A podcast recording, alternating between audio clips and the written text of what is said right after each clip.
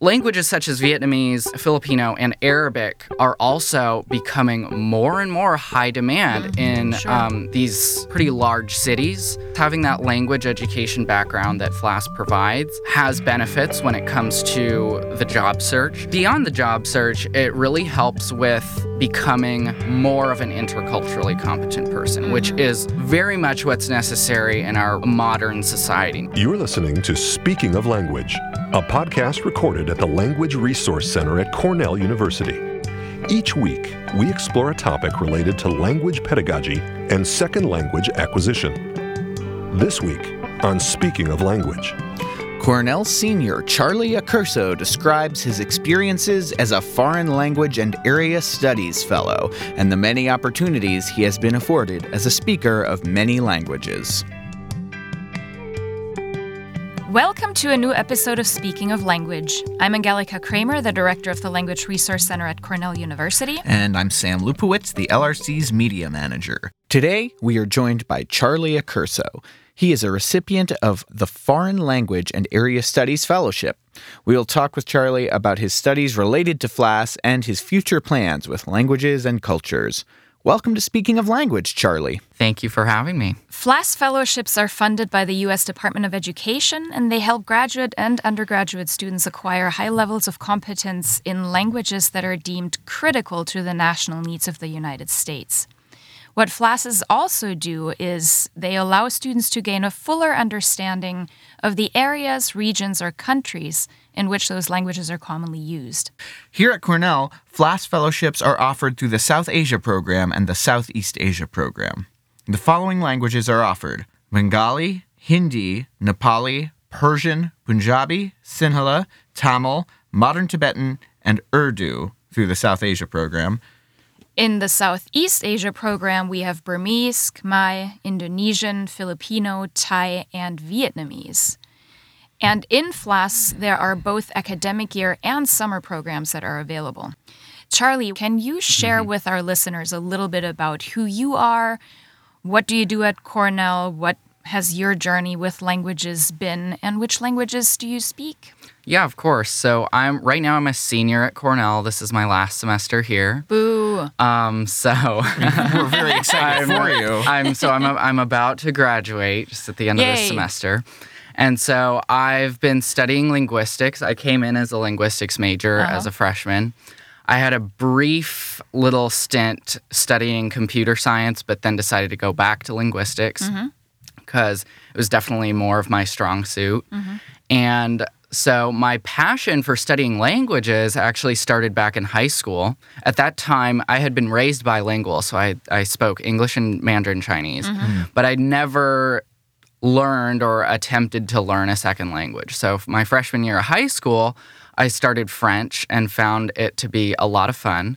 I'm actually one quarter French, so there was kind of a little bit of cultural relationship there, but that first year studying French, I really realized how much I enjoyed the language learning process and then also the ability to communicate with people in a different language, because my whole life had been English and Chinese, and I was very used to that, so having the French was really exciting.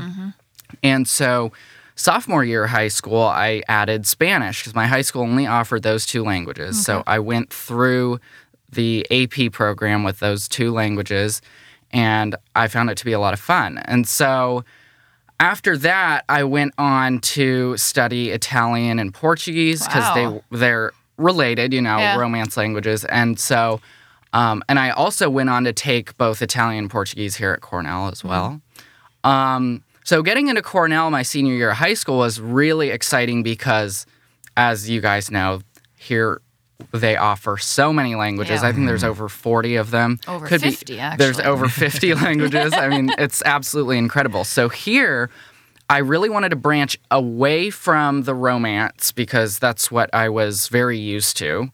And so I began taking Chinese more formally so I could learn how to read and write at pretty much an intermediate level. And then also, as we mentioned with the languages that are supported by FLAS, I branched out into the Southeast Asia region. So freshman year, I took Vietnamese. And it was one of the most incredible experiences that I've ever had. The professor, Dr.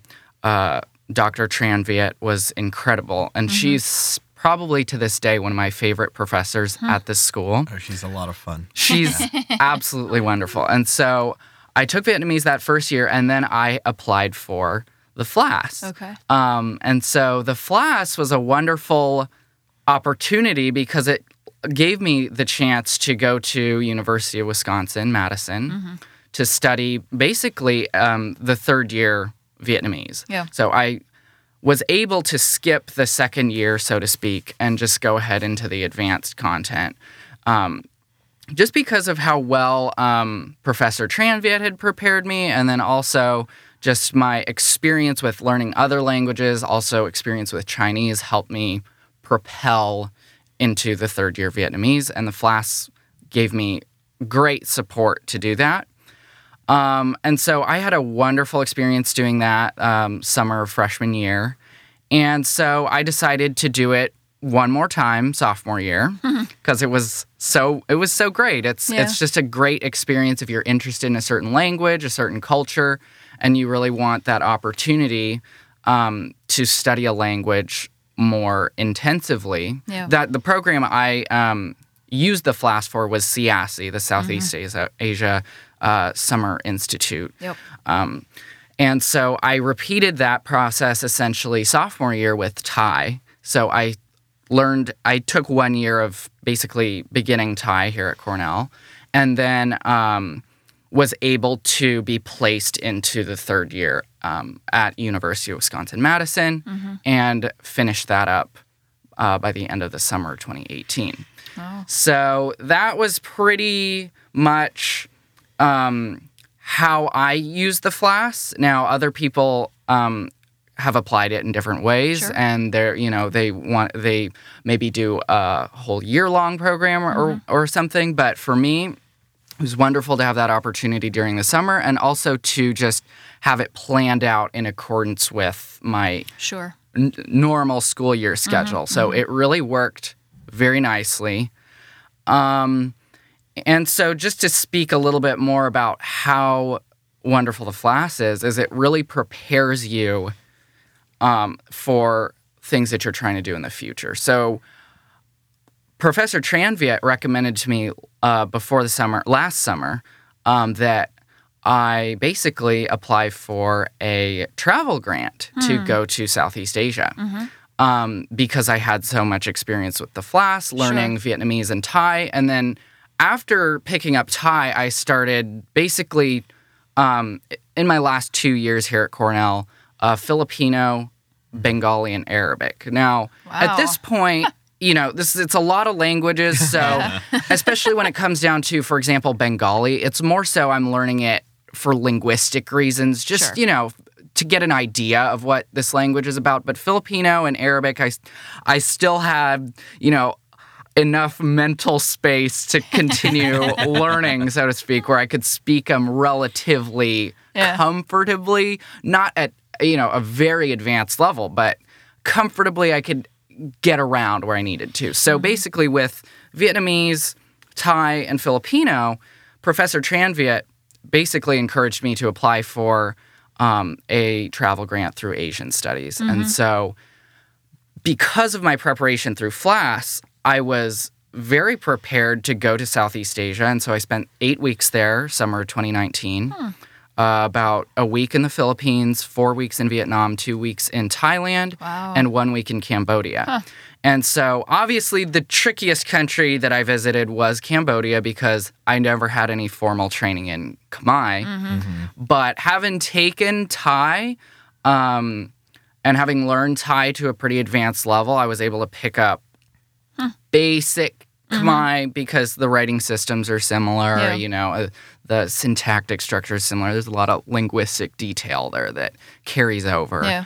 And so basically the FLAS prepared me so well for visiting that part of the world because, and also my cultural background being half Chinese, I was also prepared in that sense, but the FLAS really gave me the academic aspect of it and the language aspect of it. So it was absolutely an incredible experience to be able to do that. And I'm very grateful for the opportunities that the FLAS offered me as a student. So, Charlie, what has been the biggest takeaway for you from your FLAS experience so far?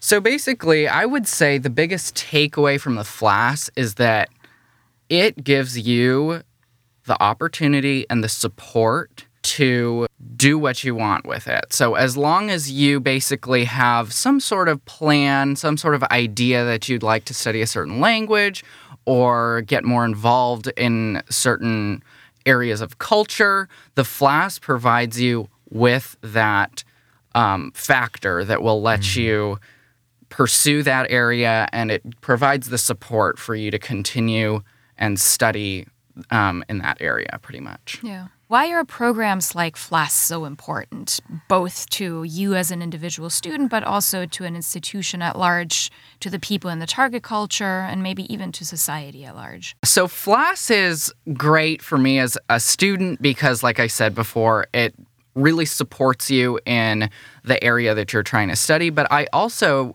believe that it's very important culturally and for our society, because we're living in more and more of a globalized world nowadays.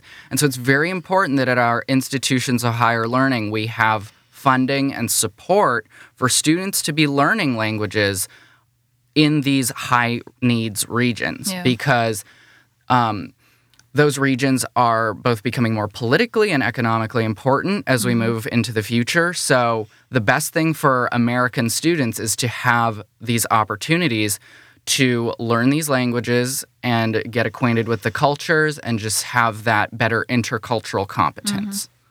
What are your plans in the future? Do you think you will be able to utilize any, maybe even all, of the languages that you have been learning here?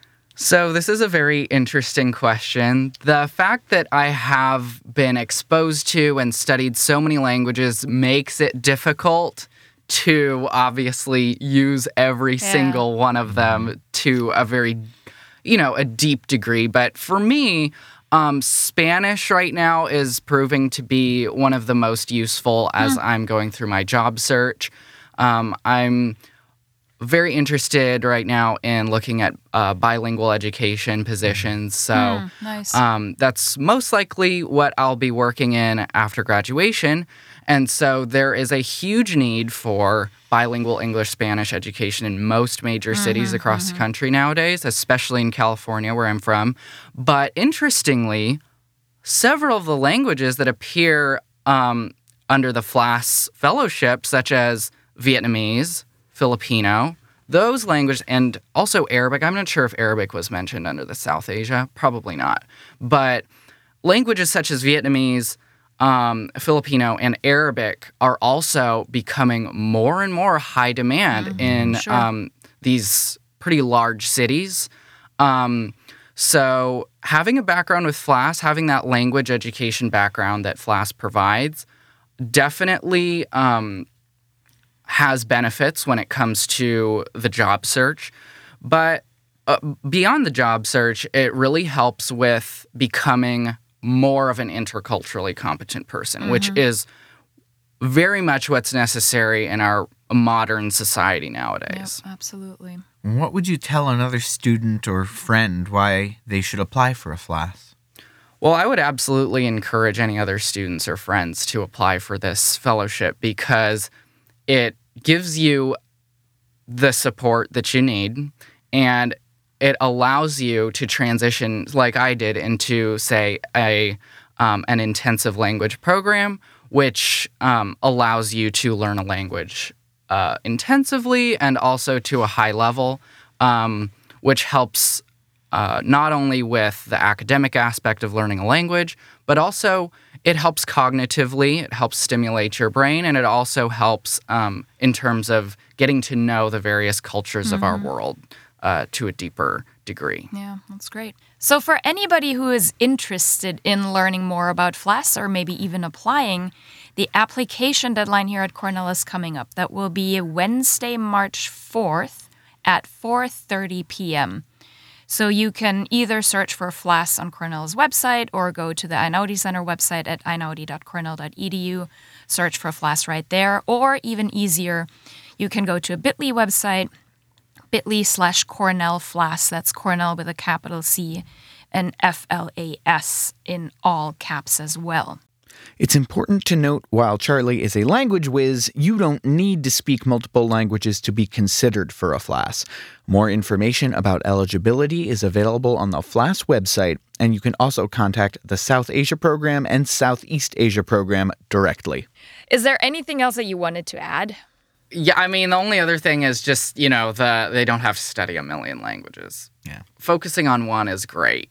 And probably advisable to, have, because most people, it's like they're studying something pretty specific. And it's like having a strong, deep knowledge of one particular language would be really useful. So, that's pretty much it. Awesome. Terrific. So what do you think you will be doing? I mean, you said going into bilingual education maybe? Yeah, so right now I'm in the process of the job search and I'm waiting on results and things. So it is a bit stressful right now, but I'm looking at bilingual positions for English and Spanish at the moment. But in the future, it's definitely possible to get bilingual authorizations in other languages. Like, I'm thinking potentially in the future I might add Mandarin or Vietnamese or Filipino, or even Arabic, because those are in high demand nowadays. And I think they will be more so in the future. Oh, yeah, so. Definitely. Yeah. Well, and depending geographically in the states where you go. Exactly. Yeah. For sure. Wow. That's cool. So before we sign off, we would like to ask your favorite word in a language that you are learning, have learned, speak, want to learn. What is that word? I knew this was going to be a tricky question because I've been exposed to so many different words over the course of learning languages, but definitely one very interesting one that I learned last semester in Filipino is pagpapahalagang social. So that's a very interesting long word. Yeah, one more time. Pagpapahalagang social, I'm pretty sure, is how it's pronounced. And that means... so musical. Yeah, and so that's social norms. So it's a pretty interesting word because it does have the Filipino element and then also the Spanish word social at the end of it. And also it...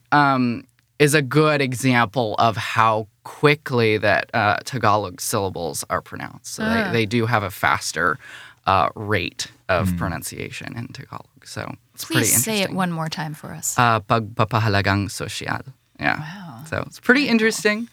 I would say that's a very interesting word that I've learned. I love it. Well, thanks so much for speaking of language with us today, Charlie. Absolutely, it's a pleasure. Next week, we'll share some conversations that Angelica had in the field with some of the educators and practitioners who attended Language Advocacy Day in Washington, D.C. Until then, auf Wiederhören! The Language Resource Center is located on the ground floor of Stimson Hall on Cornell's main campus in Ithaca, New York. Check us out on the web at lrc.cornell.edu or look for Cornell LRC on Facebook and Twitter. Speaking of Language is produced by Angelica Kramer and Sam Lupowitz. Recorded by Sam Lupowitz. Original music by Sam Lupowitz, Dan Gable, and Joe Gibson. Thanks also to the College of Arts and Sciences at Cornell University. As a reminder, the ideas and opinions expressed on this podcast do not reflect those of the College of Arts and Sciences or any other official entity of Cornell University. We thank our listeners, and do stay tuned for our next episode.